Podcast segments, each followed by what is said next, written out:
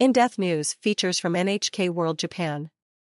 Japanese artist channels memories of war to paint Zelenskyy. Japanese artist Fujishiro Seiji has unveiled a special new work inspired by the ongoing suffering in Ukraine. His portrait depicts the country's president Volodymyr Zelenskyy holding sunflowers. Sunflowers turning toward the sun, they are a symbol of light and peace, the 98 year old told NHK in an interview in Tokyo. Fujishiro says the images from Russia's invasion of Ukraine have triggered his own difficult memories from World War II. He decided to pick up his brushes to capture his thoughts and emotions. He admires Zelenskyy, describing him as a strong leader. For the portrait, Fujishiro drew upon a 1970 Italian movie classic I Girasoli, or Sunflower in English, that tells the story of people torn apart by war. I hope the people of Ukraine can live well, like sunflowers, says Fujishiro.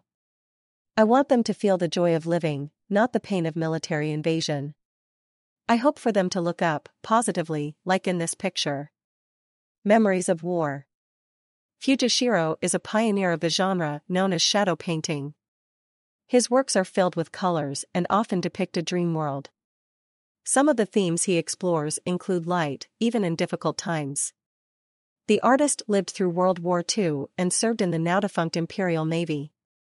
He wasn't sent into combat, but was ordered to produce Molotov cocktails with other young servicemen. Some people he knew, including his best friend, were sent to their deaths on kamikaze suicide missions, and he still struggles with their loss. The same tragedy is being repeated now, says Fujishiro.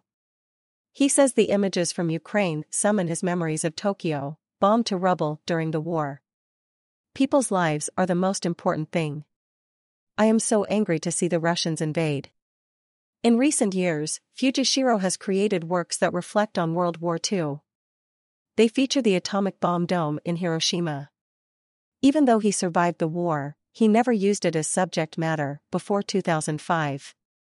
He says he only started doing so to prevent memories of the war from fading. It's wrong to develop weapons that kill people and to possess a lot of them. I want people to think more about peace as the whole world is connected. Nakagawa Saori. NHK World. Correspondent.